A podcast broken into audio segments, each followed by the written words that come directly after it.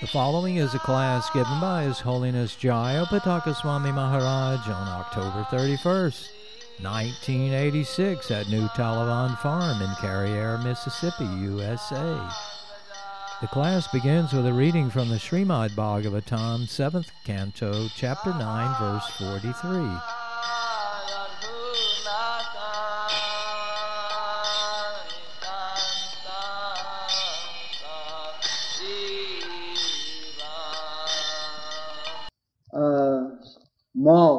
The city. There's not so many malls in Ecuador. Like in the center of it, they have a big auditorium, and there are over a thousand people were there, all very high society. People were very impressed by the Vedic wedding ceremony. They said, "Oh, this is very spiritual," because we explained at each point what are the different obligations, a husband and wife, what are the concepts behind it, laws different things people could appreciate. So within the Vedic culture, there's so many rules and regulations or so many different rituals that are there, whether Garbhodan Samskara or marriage, uh, well marriage, Garbhodan Samskara, then after three months of pregnancy, four, six or eight months of pregnancy, birth, all these different things, all meant for purifying the family situation, for raising Krishna conscious children, when they start Gurukul, there's also a ceremony. This actual special ceremony when Lord Chaitanya first is going to start his studies, then the father does the sacrifice, prays to Vishnu, and personally puts the pen in his hand officially for the first time and has him write the name of Krishna. Like this, there's a whole ceremony when someone formally starts studying in the Gurukul. There's so many ceremonies which are meant to get the blessing of Krishna on the children and to purify the whole situation. So the people in the West, they're totally uh, amazed by actually we use these as various preaching programs, giving the first grains. Or it's it's very interesting to the people, especially if they're a little pious, to see that how a culture is so filled with spiritual consciousness. So in contrast, of course, we have a material situation where everyone's making plans to be happy. Everyone's making plans to be happy. What's very interesting was recently in South America they had a uh, thing broadcasted in uh, television where they're interviewing different Americans and each were giving their opinion about how the world should be better and this and that, all the big, big plans. Then at the end they ask, are you happy? Not one said yes. Don't be abstract. Happiness. We'll be happy in the future. So, this is the thing. In this material world, if we're very pragmatic, it's a dukhalayam. There's bound to be suffering. The real happiness in the material world doesn't come from sense gratification, because sense gratification produces suffering. So whatever sense gratification we enjoy on the one hand, we are going to suffer some other kind of inconvenience on the other hand. So there's no perfect situation here in the material world. And the best you can do as a sign of uh, balanced sense gratification, but that's not ultimately satisfying, so nobody wants to balance. Unless you have spiritual life, unless there's Krishna consciousness, sense gratification itself, whether balanced or whether uh, in excess, it doesn't produce satisfaction. Of course, those in the mode of goodness, the brahmanas who have a little, uh, a very balanced life, they actually become kind of peaceful in a material sense, so they feel self-complacent. Sometimes the people who are leading a little natural life, a little pure life, they feel a little bit of relief from a lot of the excessive sufferings that one gets in the material world by acting excessively, by acting irregularly. Uh, irregularly. But that little bit of peace that they get is in itself not not that's not the ultimate objective either, because that is also not pure happiness. Simply, it's a reduction of the miseries that people are getting because of previously being too much in the mode of ignorance or passion. What is really needed is a positive spiritual happiness, and that comes from practicing Krishna consciousness. So Prahlad Maharaj, he can see this lack in society. The people are making so many plans, they're going ahead very enthusiastically, but actually that they're foolish because ultimately nothing is going to uh, produce that real happiness that they're looking for. That is produced by being Krishna conscious. Recently, uh, in the October issue of the Omni magazine, they produced a whole series of articles on longevity, how to make the body live longer. And they're spending millions and millions of dollars trying to extend the life, trying to find out which hormones cause the body to age and which lack of hormones will start. So they have worked out that if they just get another 30, 40, 50 million dollars, uh, then they're going to be able to extend possibly maybe the, the body of the life by taking various injections and things by 50%. In other words, if you're 65 years old, you'll look like you're 40. And if you're uh, 100 years old, you look like you're 65 and so on. Of course, eventually you're going to have to die anyway. Of course, then there's a few of the people that they say, well, it doesn't look like we're going to have a breakthrough before I die. So they're investing in the new techniques of freezing the body so that they can have hibernation. So as soon as they figure out what chemicals to push into the body, then they can be rethought out and uh, cured from their disease. Like this, they're materialists are making so many plans, spending so much money, trying to figure out how to make the body live a little longer, how to extend the life.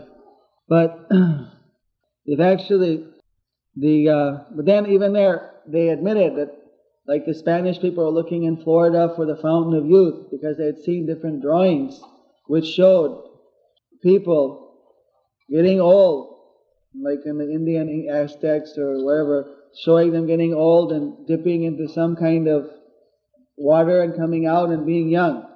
So they took it to mean there's a fountain of youth. They're looking everywhere. But now, after studying it, some of the other scientists, after studying Indian philosophy, they say this simply is symbolic for reincarnation. You get old, you die, you take a new birth, you get a new young body. Going in the ocean of birth and death, you dip in and come out again. Simply uh, that at that time, and they also found that the Aztecs' language is non-different from the language of Bangalore in South India, the Kannada language and that they have Vishnu deities, and that the king, the queen, the king had tilak of the Aztec king in Mexico, and the queen had a little dot on her forehead. And like they found so many things now that they recently found a Vishnu deity in Mexico, and the Mexican government was so embarrassed that their culture is coming from India that they donated the deity to India so they wouldn't have to keep it in their museum and explain it. and so the Indian ambassador came over, or whatever minister, and took it back to India. But like this way, people are really avoiding the fact that Indian culture is the original culture of our world. The Indian culture is actually providing us. We should look to our roots. You hear all the time, roots, roots, roots, look to your roots, and we go into the jungles and try to find where we came from. But actually, the whole civilization is coming from India. Recently, I took Atmatattva Prabhu to the Epcot to show him that so uh, we get an idea because we want to make a Chaitanya world in Mayapur. And of course, they well, this is really boring. but uh, I was uh, showing him how they keep showing the history of the world, and they show how there were cavemen, and then from cavemen it came Egypt, and from Egypt came Europe, and from Europe came America. And America is like the that's it, you know, that's the top. So, but you know how they just go from the cavemen to Egypt, and they show how the Egyptians or the Arabian culture gave the number system to the world. Arabian number system. But in the book which I gave uh, Yogendra Prabhu uh, on uh, Vedic arithmetic and mathematics, it mentions, and I actually asked when I was in the Middle East, that there it mentions that in Arabia, their number system they call the Hindu number system because it was brought from India by Pandits to the old sheikhs in the, in the, in the desert there who were milking their camels and eating the dates and things. It was uh, and they had some pearls in Arabia and the Persian Gulf. That's why they became a trade was between Persia and India. So these pandits came there and taught them the number system. Because before in Europe, in the Roman number system, there was no zero. Zero didn't exist. So it's very hard to make complex mathematical uh, calculations without zero. The zero concept, the Mayavadis love this, the zero concept came from India. part of our big. But uh, the idea of zeros and the decimal system, all this is from India. That's why we have lakhs, crores, arabs. These are all decimal system. So everyone's proud that we are from Arabia, from Egypt, but actually this all like how it seems to me almost to be cheating.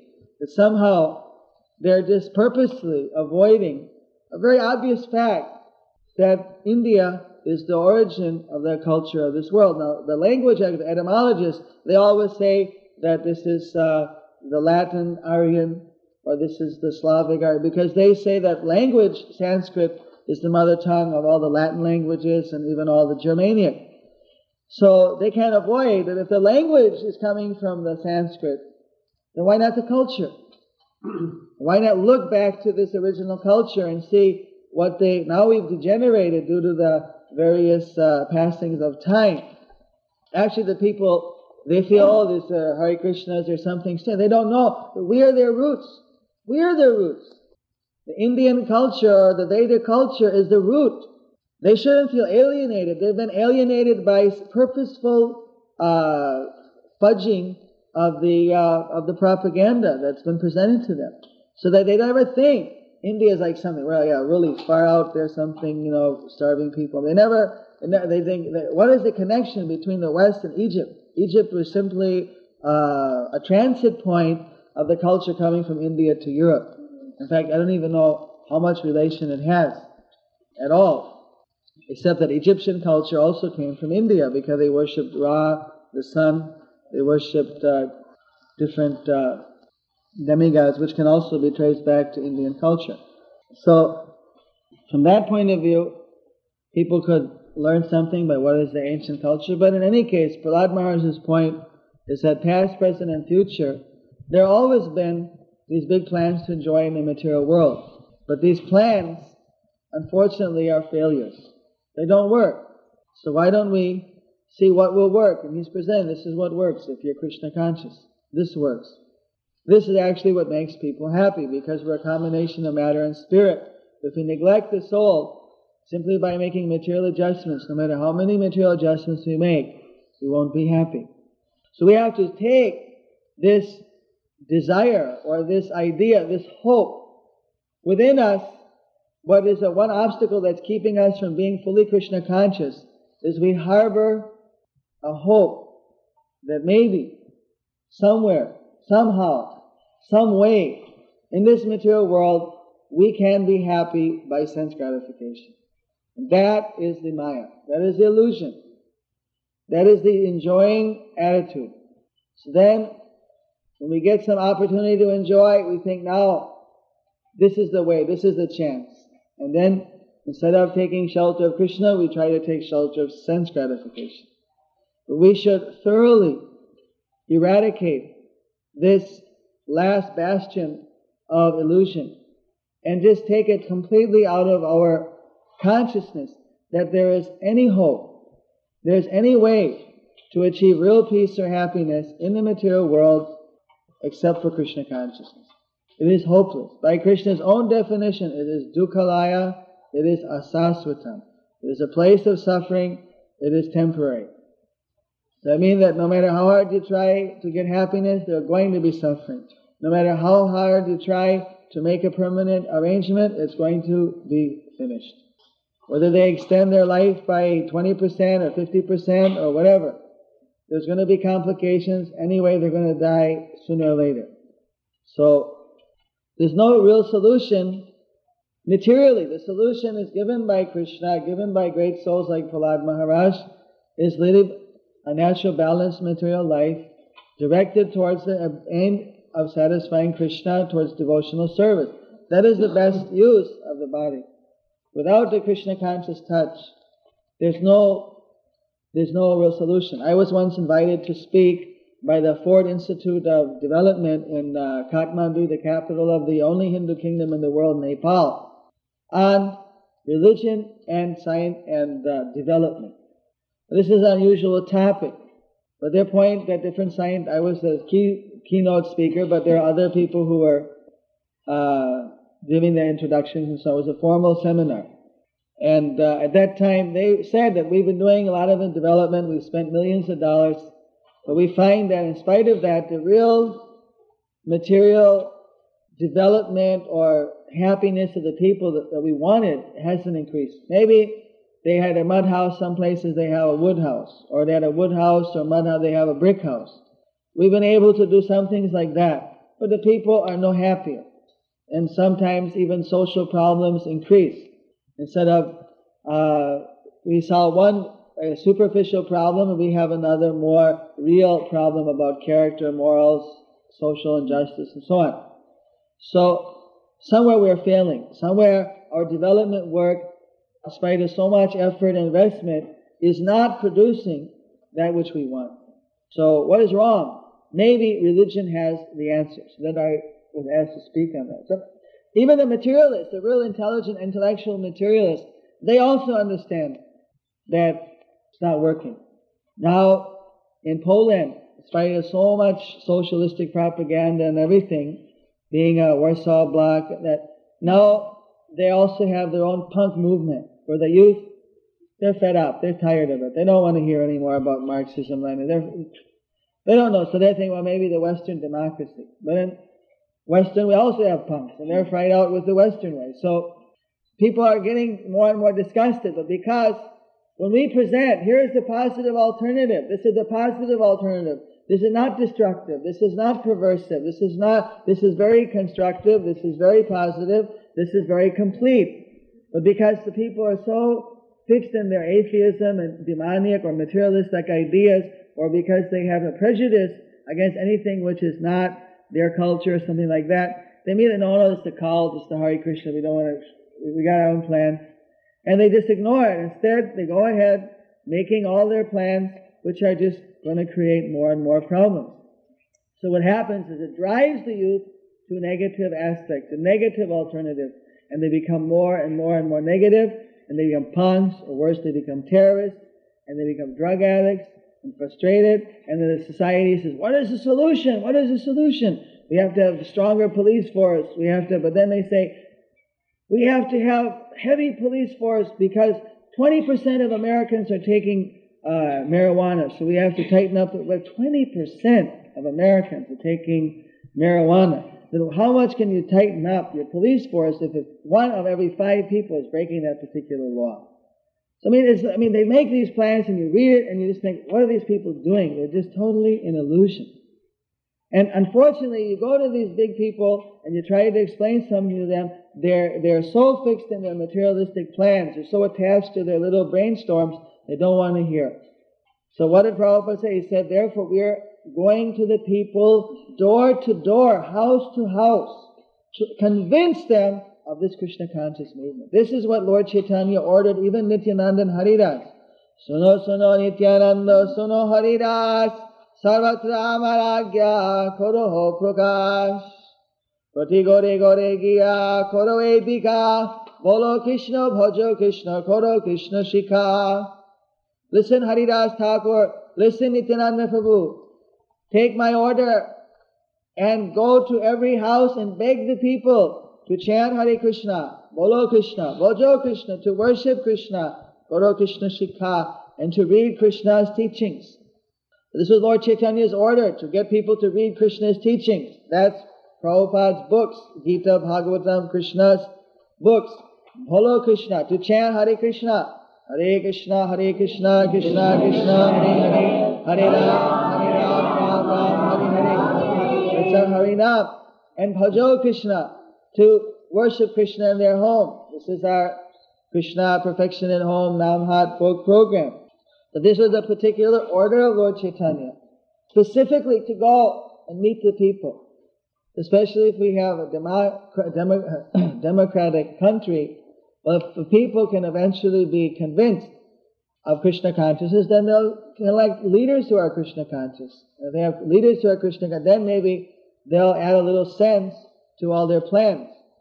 Right now it's the blind leading the blind. So Prabhupada wanted that the people should see the Krishna conscious devotees as being so upright, straightforward, honest, that they'll naturally want to hear from them that when the devotees speak to them, people will be very open and receptive. So, in this regard, of course, we have a long way to go. But gradually, by being open, by being conscientious, by cultivating those people who are favorable and getting people who are in society to cultivate their friends and their known people, in this way, in a type of chain reaction, the preaching can expand. Our Namhat uh, type of preaching, or where we try to get people to chant, what are they going to do? If they're sitting in their home, what are they going to, the point to do is get them to engage in preaching also. Get them, I have a disciple who's a quality control in a match factory, Swedish match factory in India. He's in charge of the quality control.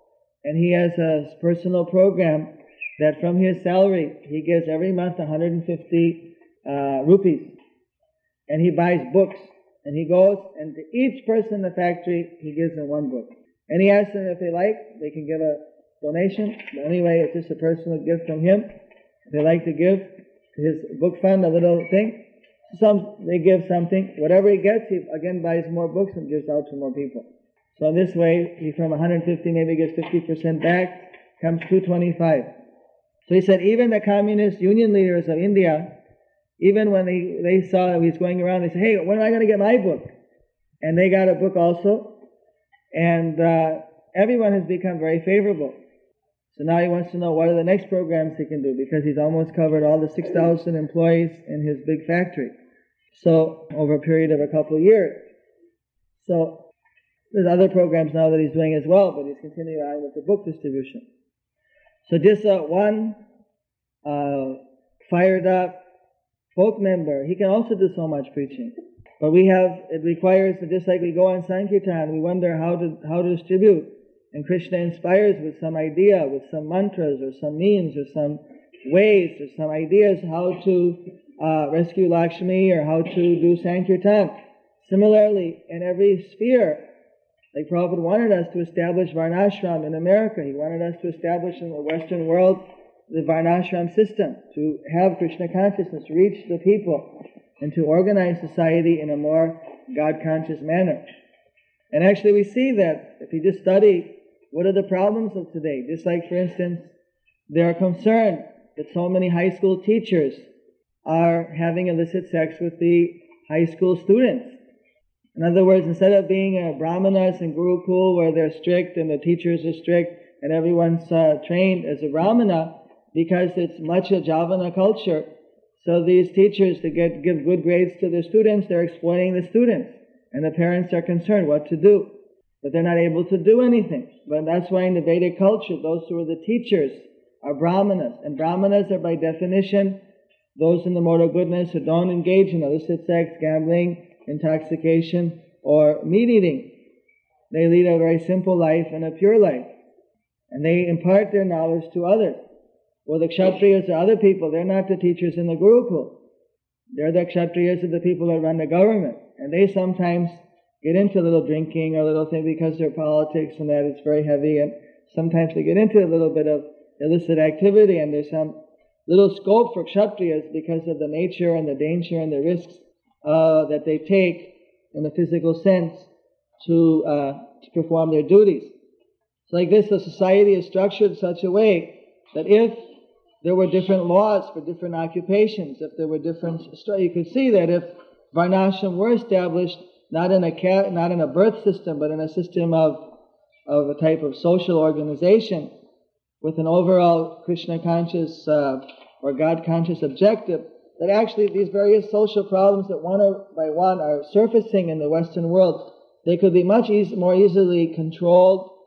Anyone who has any kind of a uh, person to be certified as a teacher, they would have to go through certain, they have to be a, be trained in that way, not simply uh, academically, but morally and character-wise, they'd have to be certified. And if they don't live up to that standard, they're given certain, what is the reward for that? Well, a brahmana is given certain, uh, if he had one world government, well, brahmana is given certain facilities. He's able to travel. He doesn't need a visa anywhere he goes. He can, because he's a he's a person who's given imparting knowledge to others. Well, for the other people like Sudra, for them to travel, there's some restriction because they travel maybe just to cause trouble. So it's all time. I mean, of course, we're talking about 10,000 years from now, Krishna consciousness is still going to be in the world. That after some years, society will may change drastically.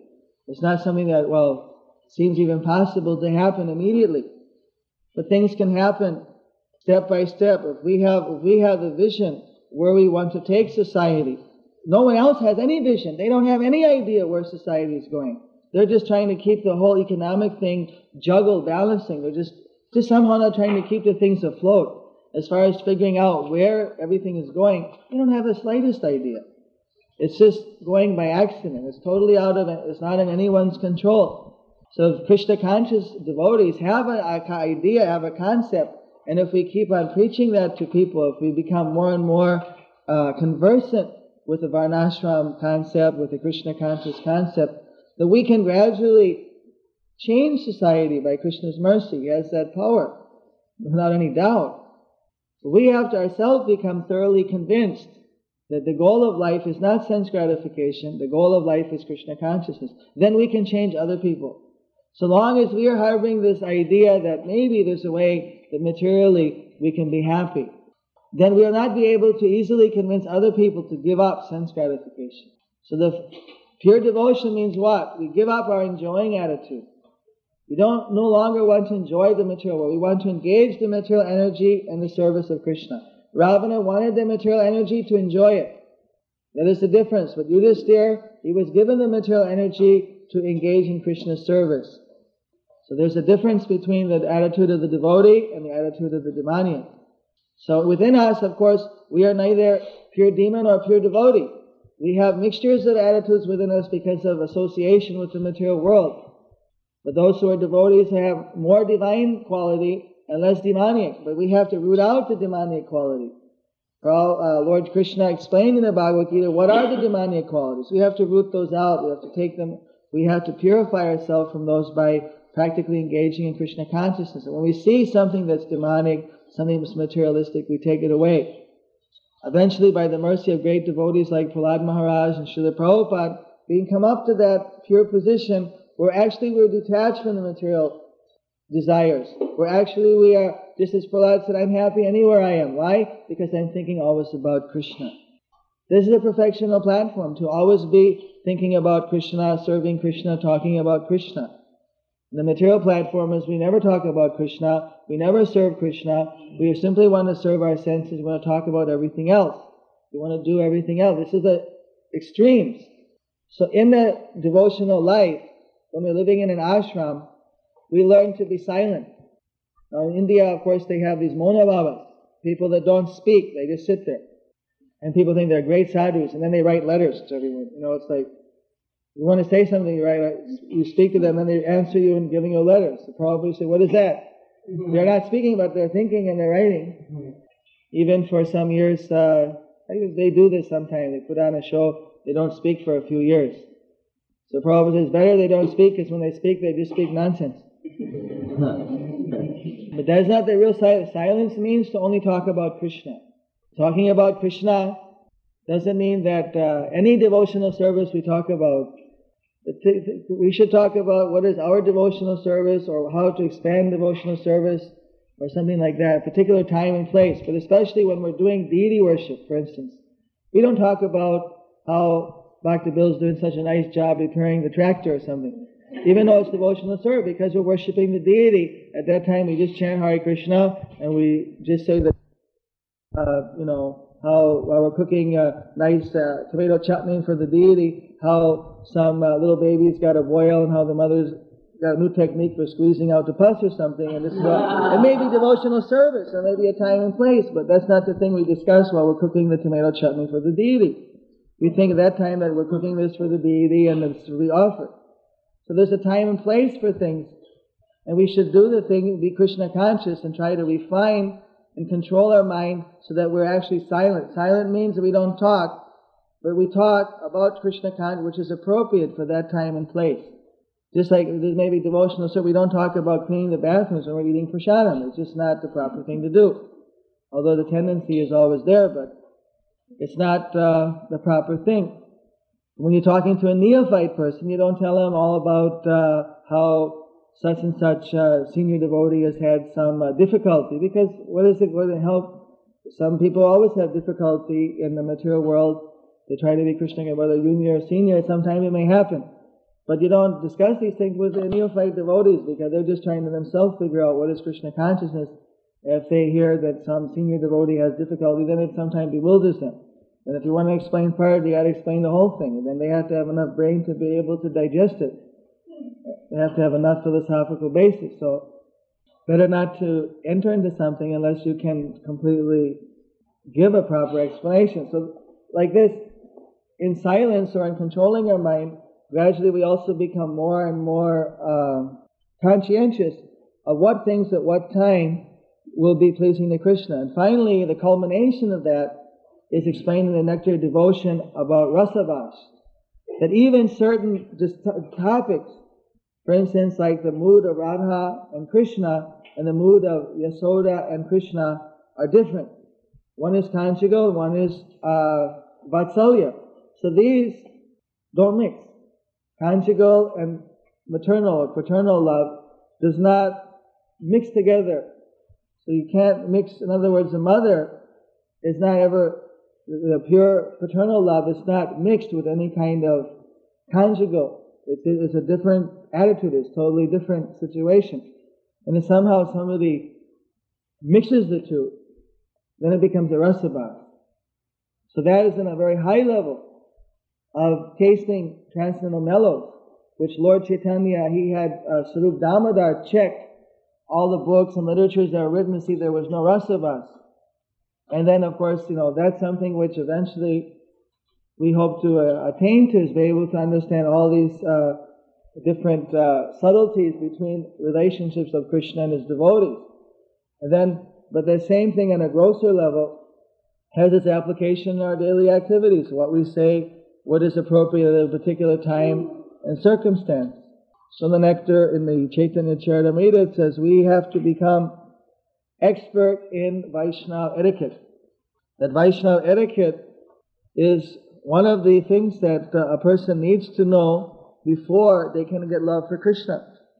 If we offend the Vaishnavas, someone may be a great manager, but in his management, if he offends Vaishnavas, then he may not get love for Krishna. So what is the advantage? So a person has to know how to manage and how to be a Vaishnava. How to serve and how to be a Vaishnava. So we are always trying to refine our understanding of Vaishnava Vyavahar. How to interrelate with the devotee. This is very important. We may chant our 16 rounds, follow the four principles, but we may not relate with other devotees in a mature way. This is a characteristic of Kanishta we are trying to become a Madhyamadhikari. Madhyamadhikari means we are friendly with the other Vaishnavas. Kanishadikari is a little bit proud, a little bit separatist attitude sometimes. More easily they can fall into that, not necessarily, but generally.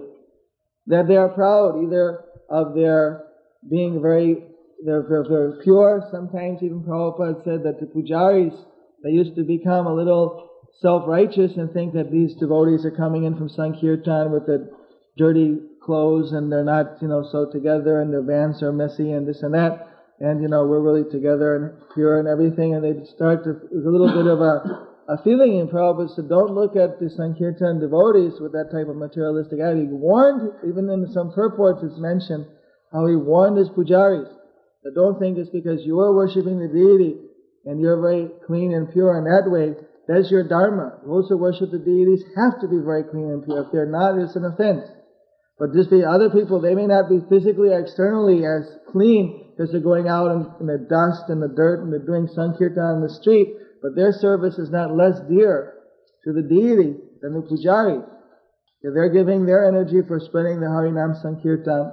So like this, within this Vaishnava Vyavahar, it goes right into very essential concepts of pleasing Krishna. And so that one sees beyond the superficial. But sometimes we may get a little proud. Or we may think, well, I'm chanting, you know, I'm doing my, I'm doing my duty. Why is anybody saying anything to me? and we develop a little bit of a separatist attitude. The Krishna, uh, Kapila Dev explains that whether through anger or ignorance or passion or goodness, we can have a separate attitude, but that is not pure devotion. Pure devotion has got no separatist attitude from Krishna. It's completely juicy, it's completely surrendered to Krishna. So even being a devotee, we have to see that whether within our devotion there's a mixture of passion, ignorance, or goodness. Ignorance means that sometimes in our devotion we get angry. We are ang- not that we may get angry It can be dovetailed in devotional service. That's not necessarily mean. but we, if our service is out of anger, I'm going to show them I'm a better devotee. I'm not a, this type of like anger. It's not rather than I just want to serve Krishna to please Guru and Krishna. I'm going to show them. I'm you know. So then it's like it's it's it's devotion. He's doing service, but instead of being to please Krishna and Guru, it's to show them, I'm going to teach them, I'm going to, I'm better than the other, or something like, I'm going to get back, I'm going to, but they're taking out, so it's dovetailed, it's, but it's not pure. So therefore it doesn't completely satisfy. Or someone is doing devotional service, but they're always bitter. My authorities, they never give me the break. I never get this. I mean, always, you know, in some bitter attitude. This is all different aspects of motive ignorance. Or then someone, they're doing devotional service, but they think, well, I gotta work, I'm the devotee, but I gotta get a good facility, I have to very comfortable life. I mean, beyond and above the call of duty, their, their primal objective is devotional service with comfort, or with, or to get heavenly planets, or some mystic power, or some kind of profit motive is there, labha, or to get some kind of respect from others, but maybe not in an angry way, but in a more of a desirous way. This all under the mode of passion. This also is a separate, it's not pure just to please Guru and Krishna. So naturally, these things are there in our devotion. We can, we can see these different thoughts Maya tries to introduce and tries to color. First, we have devotional sort of pure desire, and then she tries to like mix in a little tint, yellow, red, or blue, and tries to color it. We have to always be washing washing our laundry, so to speak, washing our consciousness in the pure nectar of Krishna consciousness, of chanting, and taking out all the little tints that Maya tries to introduce.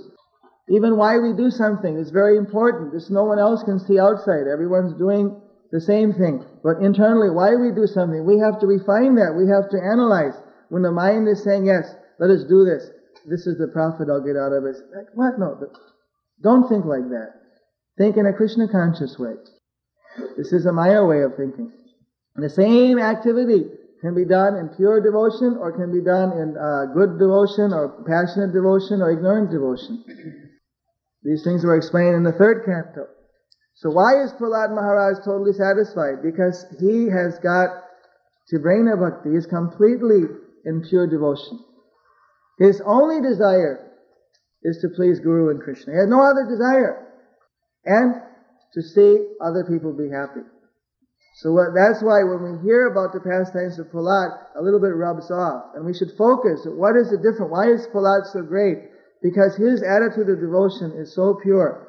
His only desire is to, even he's offered all type of opulences, he's offered anything, but he never wavers in his complete conviction that he simply wants to serve the Guru and he said, I'm not a businessman. When Nrsingadev offered him do you want mystic power? Do you want, I'm not a businessman. I'm not serving you that I want liberation or I want something. I'm serving you for your satisfaction. I simply want you to be. I want to serve you eternally. Please give me more devotional service. A devotee, a pure devotee, doesn't serve with the idea that after I've served this much, then let me stop. I heard uh, when I was touring in South America, there was one devotee a little bit in the mode of ignorance, and uh, had left the movement or left a little bit. So he was trying to tell the uh, people trying to pollute said, watch out, these gurus, they simply want to give you service. They always want to give you service. I said, yeah, that's, that's our job, is to give service. That's our service, is to give service. That is the service, because by serving, that is the nectar. That is how we get purified. Always trying to give service. That is that, if everyone is being given service, then those people who are giving service, they're your friends. Whether they're the temple president or your kitchen head cook or whoever, Sankirtan leader, we need service. The service is the only thing that keeps us away from Maya. If we're not doing service, to Krishna, we are serving Maya. So Prahlad Maharaj is always serving Krishna, therefore he's always happy. But then he sees that these other people, they're suffering, just like Vasudev Datta. He was happy in Krishna consciousness. He was totally in bliss with love of Krishna. But then he saw all the people in the material world, they're working hard trying to gratify their senses and they're suffering. So he went to Lord Chaitanya and he pleaded to him, Lord Chaitanya, please, somehow by your mercy, I've got this nectar of Krishna consciousness. I'm always feeling Krishna conscious and happy. Why? All these people are suffering. Please give all of their karma to me. Let me take on all of their sinful reactions. Let me suffer for them. Let them all go back to Krishna. Let them taste the nectar. Why better, why, one person can take all the karma, why shouldn't one take all the karma and let them go? Why should so many suffer? Let me suffer for them and let them taste it because even if I'm suffering materially because I can chant your holy name, I'm going to feel blissful. But they have no hope for being blissful because they don't know about devotional service. So give them devotional service and let me take all the suffering for them. Let me rot in hell and let them go back to Krishna. Of course, Lord Chaitanya, he started crying when he heard this how compassionate Vasudev Datta is. He started to embrace Vasudev Datta. Where in the history of the world is there anyone who has uh, volunteered to take all of the karma of everyone, even they're not his followers? I mean, the demons, the, the devotees, the everyone. I mean, there are some great people even who got sacrificed their life in various ways, and they've said anyone who follows them will be delivered. But those who don't follow, they can rot in hell. They can burn in in in, in uh, inferno in yes. huh inferno yes that's how I say in English in uh, the eternal fire. So there's a contrast that we see here. Vasudev Datta he was so merciful that when he gave his mercy, there was no condition. This is the mood of Chaitanya Mahaprabhu. Even the most uh, demonic person, even Nityananda was struck by Jagai and Madai. Just because you beat me on the head mean I won't give you praying? I won't give you love for Krishna just because you beat me? Chant Hare Krishna. And this is this mood of Vasudev Datta, Lord Nityananda, the mood of Lord Chaitanya's followers, to give this mercy somehow or other to everyone. Of course, he has so much mercy that Lord Chaitanya has like an ocean of it. And the people, you can hardly give them a drop. It's frustrating sometimes that people, you like to give them so much mercy, but they're, they're so spiritually bankrupt that hardly you can give even a drop to them. If you give two drops, they'll overdose. So somehow or another, just by engaging them in a little service, letting them hear the holy name, or giving them a little prasadam, they gradually, gradually, they build up.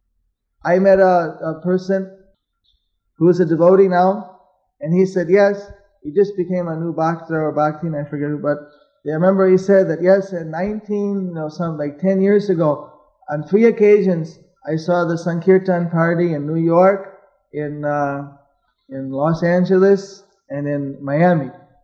Fortunately, it wasn't in our zone, but he saw the Sankirtan, I forget who was, but he saw the Sankirtan in these three places, and now the person's come and surrendered. So even by seeing the Harinam, that can take its effect after a period of time. They get delivered by getting a book. They read it after years. There was one uh, editor of a newspaper in India. He became uh, he became a life member because someone his relatives had become a life member. He had a book sitting on his bookshelf. He never read them.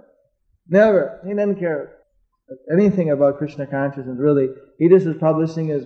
One day the sky blue just because every day looked at the Bhagavatam sitting on his shelf. One day he just picked one out of the shelf and read it. Just opened it up and read it. A few pages. Immediately he was stunned. What is this book? And he started reading it and he read it, you know, and then there he started immediately reading something like this, uh, Prahlad Maharaj, just some revolutionary statement that I am not afraid of material existence because uh, my concern is for the fools and rascals who are making an elaborate plan. He just opened up and just, you know, read one of these revolutionary statements that we find in the Bhagavatam throughout it. And immediately, you know, after reading, he just couldn't stop. And he kept reading and reading. And then he looked up the devotees and he, or he just started chanting Hare Krishna. And everybody became amazed. Here, this materialistic editor of an industrial magazine, he suddenly has become a fanatical Hare Krishna. You know, he's chanting all the time, he chants 16 rounds and everything, and he's a big Brahmin in India, he's from South India. So he says, uh, Yes, I know the Purusha Sukta and the Sahasranam, and I just know like mechanically. Says, but I never had any idea who was the absolute truth. Nobody ever told me so Shiva or Brahma or what some, but here it is so clear. It's Krishna is the absolute truth. He is the absolute, and so he's going and he's getting all the ministers to come. He's the editor of the newspaper, so all the ministers want him to publish good things about him. So he's very politically uh, influential. And uh, just because that book, somehow someone got the book on his shelf, he didn't even read it. After years, he said, I had the books for three years. I never read it once. When I read it, it changed my life. Now he's uh, very enthusiastic. So of course that's, I mean, only in India people buy a whole set of books and don't read it. But uh, is that it works in different ways. Krishna consciousness seeds we spread, and when they're going to fructify in this life or the next life, we never can say.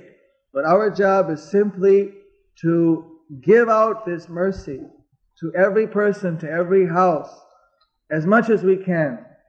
And eventually, it starts to take its effect. Even that present kind of religious revival in America is definitely due to Srila Prabhupada's uh, preaching. It has changed the whole karma of, of uh, America, the whole karma of the world. So we have to just become very dedicated instruments in Prabhupada's hand to the disciplic succession. We have to become empowered by Krishna. Each preacher, each Sankirtan devotee, each other devotee, they actually get empowered by Krishna. You know, we always read about how these Maharathis can fight against literally thousands and thousands of people. And, and it's one of those things like Nama Parad, you don't want to tell people the glories, you don't want to tell people the glories of the Maharathis because it seems inconceivable how one person could fight against 10,000 people. It just something is, all right, Next page. But actually, they can do it because they're not having this human power. Of course, you know, this another, for devotees we could understand this. But actually, they do various tapasyas and they get certain type of supernatural powers to be able to fight. They get actual, like, power from, from Krishna, from different demigods and, and so on. They do tremendous tapasyas. These Maharathis, there's only, you know, in the whole battle, there's a few dozen or so of them, Rathis and Maharathis and so on. But there are people who have done tremendous austerities and they get like blessings from great sages and gurus of that time who are very powerful. Even Arjuna got weapons from Indra and from different uh, people from other planetary systems. So they have these uh, extremely great uh, uh powers. And of course, so that means I mean, they're empowered, but maybe in a material sense they get the power. Where the preachers, we get our power from Krishna.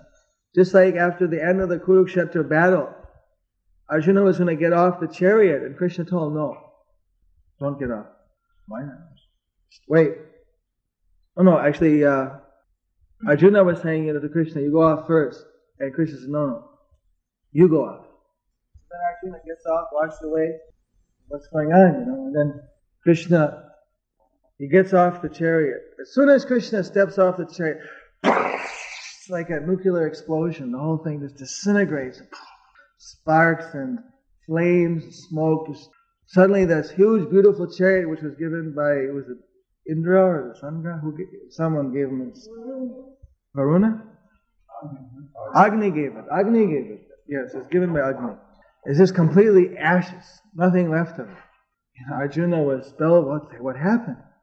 And he said that so many people were throwing curses, secret weapons, and all kind of things on me that this this chariot, if I wasn't standing at it, would have been disintegrated to ashes long time ago. But because I was present, I was holding it up. You had to leave. As soon as I left the chariot, it was finished. So it's like that. The devotee. Sometimes people they they throw their their different uh, malefic you know, desires against. But if a person just remains like Prahlad was always a simple surrendered devotee, No matter how much his father tried to destroy him, he couldn't be destroyed. Prahlad was never envious against his father. The anti-cult people think we're anti-fathers. No, the Prahlad was never envious against his father. This is his father happened to be a demon, was envious against his son. Actually, Prahlad was always the well-wisher of his father. The devotee loves his parents. It's a natural thing. And the parents, normally, the devotee parent, they love their children. So that's a natural thing. It just Hiranyakashipu happened to be, uh, you know, a demon. So in spite of his son loving him, and he, he hated his son because his son was a devotee and not a demon like him. So if we remain simple devotees, if we learn this, uh, this uh, if somehow we get the blessing of Prabhupada and Prahlad, we can pray for that, that we can just always be fixed in devotion. We get empowered, we can preach. And even though there may be so many obstacles, somehow Krishna protects the devotee. Even though we're put in different difficulties, somehow, and when you're preaching in the West, there's always some difficulty come. I was personally thrown in jail when I was preaching in Montreal, but somehow the chief of police was my friend because I had somehow had good relations with him. So then when he found I was in jail, he got me taken out. But uh, when you're preaching, there's always a certain risk that one takes. But wherever we are, we, whether we're in jail or whether we're outside or whatever, we shouldn't be puffed up and think, I'm a devotee, therefore Krishna. But we should try rather to please Krishna, try to avoid, of course, offending people, but try to please Krishna. And by Krishna's own mercy, with not that out of pride we, we should, uh, you know, do things which are rash thinking that Krishna will protect us. That's another perversion. But rather, just by being surrendered to Krishna and trying, one can experience how Krishna does help the devotee. That, can, that comes causelessly, causeless mercy, confirmed his sneeze. So, in this way, instead of being absorbed in other things, the preacher should be absorbed like Prahlad. That if I can engage these people in service, I'm helping them, even though superficially they're demons. And of course, Hiranyakashipu was a demon. He was killed by or delivered by uh, by uh, Narasimhadev. But Lord Chaitanya, his mood is even these demons. If we engage them in service, then eventually their demoniac aspect is killed, but their what's left is their devotional aspect. So they become devotees. So our mood is that we try to engage the people in service, and we and by this they'll benefit. We are doing them a service. But in reciprocation, we like to give something as far as possible back. We like to give them as much spiritual knowledge as they could accept. Directly or indirectly, we try to engage, but knowingly or unknowingly, they benefit. This is our objective, is we try to benefit the whole society. We're here not simply for ourselves, but we're here for helping the entire society to become Krishna conscious. This is our ultimate objective. But it's a voluntary option we simply provide, and we want to improve the facilities so we can provide a more attractive option for them. So it's more attractive, more hard for them to refuse. But our objective is eventually to give everyone this positive alternative of Krishna consciousness so that they can become Krishna conscious and they can become freed from the suffering of the material world, that they can also experience the same bliss of Krishna consciousness that Prahlad Maharaj has handed down to us through Srila Prabhupada and Lord Chaitanya Mahaprabhu. Gaura Premanande. Any questions? Pablo? I wonder what is more important for the uh, Vaishnava to remain a brahmachari or to beget a child? What's more important? It's an individual situation. Individual, individual. That Prabhupada explains in the eighth canto of Bhagavatam that we have to work from whatever our position of strength is. The example was that the elephant was fighting against the crocodile, but the crocodile and elephant were in the water, so the elephant was becoming weaker and the crocodile was becoming stronger, so the elephant was gradually not able to fight. So he started to pray for Krishna to help. So in this verse, Prabhupada explains that the devotee should be physically, mentally, and spiritually strong. Essentially, they and it uh, tends to be a little bit of an energy drain. In other words, for them, the mind is uh, being distracted uh, a lot by different thoughts like that. So it's a constant thing that a person has to work at. Of course, everyone can do it, but it just seems to be like an energy drain, or possibly one would be more peaceful and uh, productive in a family situation. So basically, it depends upon a uh, each individual. Generally, our program is that people should first of all practice the brahmachari life as far as possible and become strong. And then after some uh, time, then the spiritual master and senior Vaishnavas, they can help to advise one whether they should uh, enter into the Grihastha ashram or whether they should try to remain uh, in the Brahmachari ashram for some more time, or in some cases, rarely, someone should take sannyas. It depends on one individual situation. Sometimes there, people may already, for certain services or certain environments, it may at a particular time have been more suitable to be married, so they are married. And then after that, they just remain responsibly as grihasthas, even though they're very detached. Are you asking from a subjective position, like if somebody's saying something to you, or just when you're observing it happening to third parties? Course, whether it's productive to try to understand whether it's an offense or not to begin with. And some things are obviously offensive, and some things are, for instance, uh, because it's an individual. For instance, where another person may be very kind of sensitive, and so when they see that uh, someone is being talked to very harshly, although that person, for him, it, he may actually, him or her, or whoever, they may actually take it very well in stride. But the other person may be a little more kind of sentimental, a little more just a different nature. They don't need to be talked to harshly. Just if they're mentioned to that, well, why don't you do this? They'll do it. And someone else, they're kind of just keep doing the same thing and making the same mistake, and unless they get really called to, you know, and dealt with a bit sternly, they just it doesn't. They don't wake out of their illusion.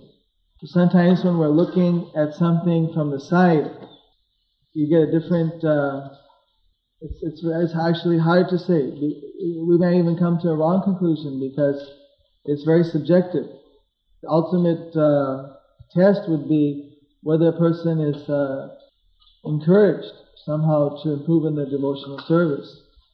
In this regard, the end justifies the means in many cases, that if a person is saved from Maya, whatever is going to save a person from Maya is good. If it drives a person further into Maya, then it's not, there wasn't, then it wasn't very productive. As far as an authority instructing someone, it's generally not an offense unless they somehow uh, criticize a person in a in a kind of a uh, uh, in a way which is uh, which is offensive.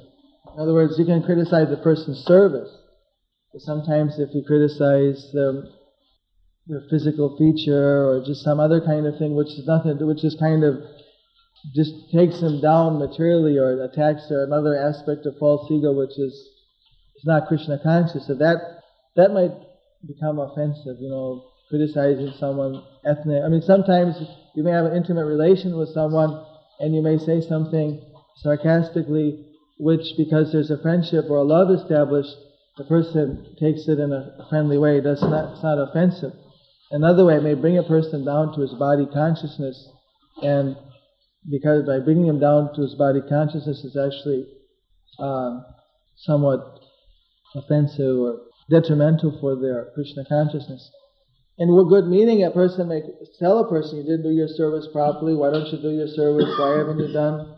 Uh, they may be even very strong, but the person may, may have a false ego and just not want to surrender to that. Uh, instead, their false ego flares up and they take it otherwise. So, technically, I can't find any reason why that would be an offense but uh, the Vedas say that for a guru, if he drives a disciple out, what does he gain? That say someone's fallen and they're not able to come up to the mark, but so then you just say, all right, you know, you just fry them to the crisp, so to speak. You just like blast them until there's nothing left, and they kind of just disintegrate and bloop or something. What does he gain? you know, gain anything because he's going back in the material world or she's going back in the material world. They're just going back in back into Maya. So the Vedas tell the Guru or anyone who's acting as the representative of the Guru or in a, that type of a instructing, correcting act, that uh, the ultimate objective is not to kill the patient, but to cure the patient. So if one cure doesn't work, you may have to try another. If heavy chastisement cures the person, it works, it's good. And Prabhupada sometimes was very heavy, but that was very rare, but sometimes he was very heavy. And some, most of the time, what most devotees saw was he was very mellow, but sometimes he was also very heavy, but that was very, that was, you know, selected persons. He used all various techniques. The real thing is what pulls a person out of Maya. They have to see the end result, and that's what the preachers have to also see. If they try one technique and instead of the person improving, if they go deeper in the modes, then it meant that their technique didn't work. We shouldn't be uh, attached to our techniques. We should be attached to helping the people.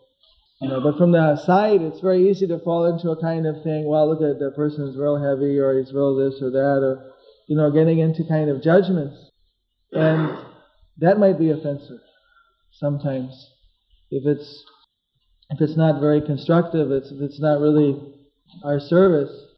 You know, if we see over a period of time that a number of people are are not being influenced by a particular person's methods, and we think that maybe the person doesn't realize that, you know, there might be a better way of doing it. Well, if this person's a peer, then maybe they can talk to that person and give some suggestions, something like that. But probably more dangerous for, depending on if you're a neophyte person, to start judging other people's techniques of management or correcting unless it's very obviously fraying out a lot of people, then I think everyone will start getting concerned that um, it's having a reverse effect. Now, these are all when you're getting into a very relative aspect of devotional service, because the absolute aspect is ultimately whether the person becomes Krishna conscious. Lord uh, Rupa Goswami said, Yena tena prakarena Krishna manani vosita. You can use practically any means at your disposal if you get a person to be Krishna conscious.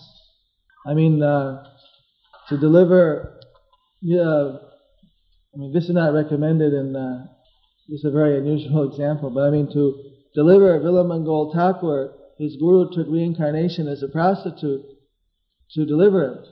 So I mean, that's a, that's another method of delivering fallen disciples. You know, take birth as a beautiful woman or something, and then they are, then when they're very attached to you, preach to them. But you know, that's not the normal. Like Prabhupada said, don't make your guru do that.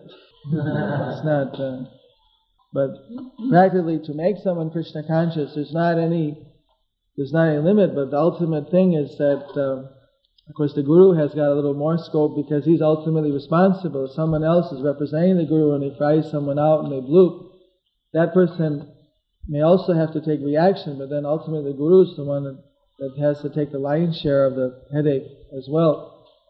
So the ultimate issue is to see whether it worked, whether the people respond whether they're Krishna conscious. Sometimes some people, sometimes they balance out. You find sometimes in a particular administration, one person is a little stronger, another person's a little mellower, and somehow if, if one person's technique fries a person out, and the other, sometimes they have another person that they can go to and they can get re rejuvenated. Like in Mayapur, Bhavananda Maharaj and myself, we have different techniques. I mean, people probably picked up, I have a particular way of dealing with people. Bhavananda is sometimes very heavy. And so sometimes when he sees that his heaviness, instead of enthusing someone, like driving him out or something, before they get out the door, he sends them over to me and then I talk to him. But uh, vice versa.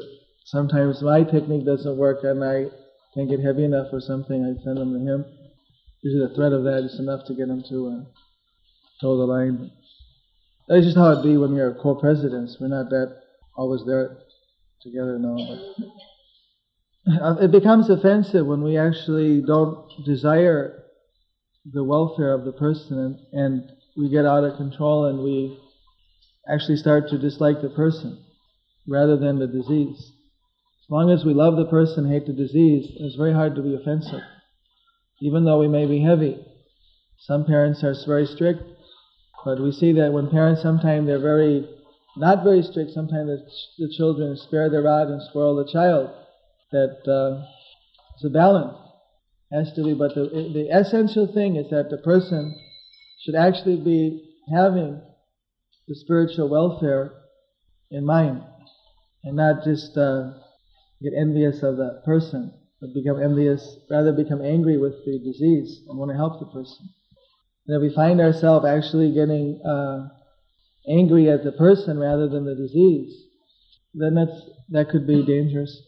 Could inspire us to do something which would be spiritually detrimental to the person rather than helpful. Any other question? Any other, before we get seconds, any other firsts? Last question.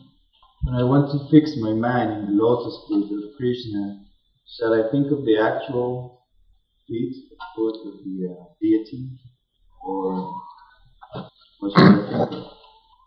You can? if I can. You can. Waiting. Yeah, but the actual deity. That's also in the Krishna's lotus feet. The idea is that uh, why we meditate on the lotus feet is because we approach the Lord out of humility. Of course, first we may we look at the lotus feet. When we meditate on the Lord, we look at His lotus feet, His knees, His waist, His chest, His neck, His smiling smile, His eyes, back to the lotus feet. By being humble, looking first at the lotus feet of the Lord, this is a way of avoiding offenses. Of not that immediately we think we're equal with the Lord, but we approaching in a humble, subordinate surrendered attitude.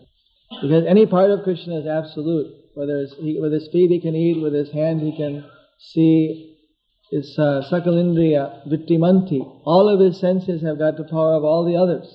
It's not, uh, his body is not a machine like our body. His body is a fully cognizant uh, spirit. But then, uh, so, but the lotus feet are especially empowered for approaching in a humble way. In other words, we approach the Lord in a submissive, humble way, this attracts His mercy. It helps us to advance.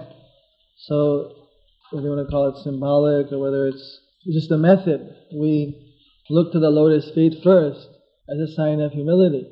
Although all the parts are equal, but we look to the lotus feet first just as a, as an indication or as an expression that uh, we are approaching in a humble way because the lotus feet also give a shelter for the devotees. When one is a very advanced, liberated associate, of course, then they directly look at the face of the Lord and they're talking face to face. But because we're going in a very fallen condition within the material world, we've come after a long time of separation from Krishna, we're now approaching. So rather than look first directly at the face, we look at the, we keep saying we take shelter of the lotus feet. Also, when we say lotus feet, this also means that the pure devotees of the Lord are considered to be the representatives of the Lord's lotus feet. It's like the word Prabhupada. Prabhupada has various meanings. One of the meanings is that the Prabhupada or Vishnupad is that it's representing the lotus feet of Prabhu, of the Lord. Prabhupada means a personified lotus feet of Krishna. So we take shelter of the lotus feet of Krishna, that also means we take shelter of the devotees of Krishna who are personifications of Lord Krishna's lotus feet. They represent that feet being the shelter of the devotees. But when we say take shelter of lotus feet, that means that we take shelter of Krishna through devotional service, through chanting, through serving his devotees, through serving. But in our actual, if we meditate on the form of the Lord, we look first at the lotus feet. That's the system. And we go in a circular way back again to the lotus feet. But in a broader sense, it just means that we we serve the servant of the servant of the Lord. اوٹھے Hare Kishan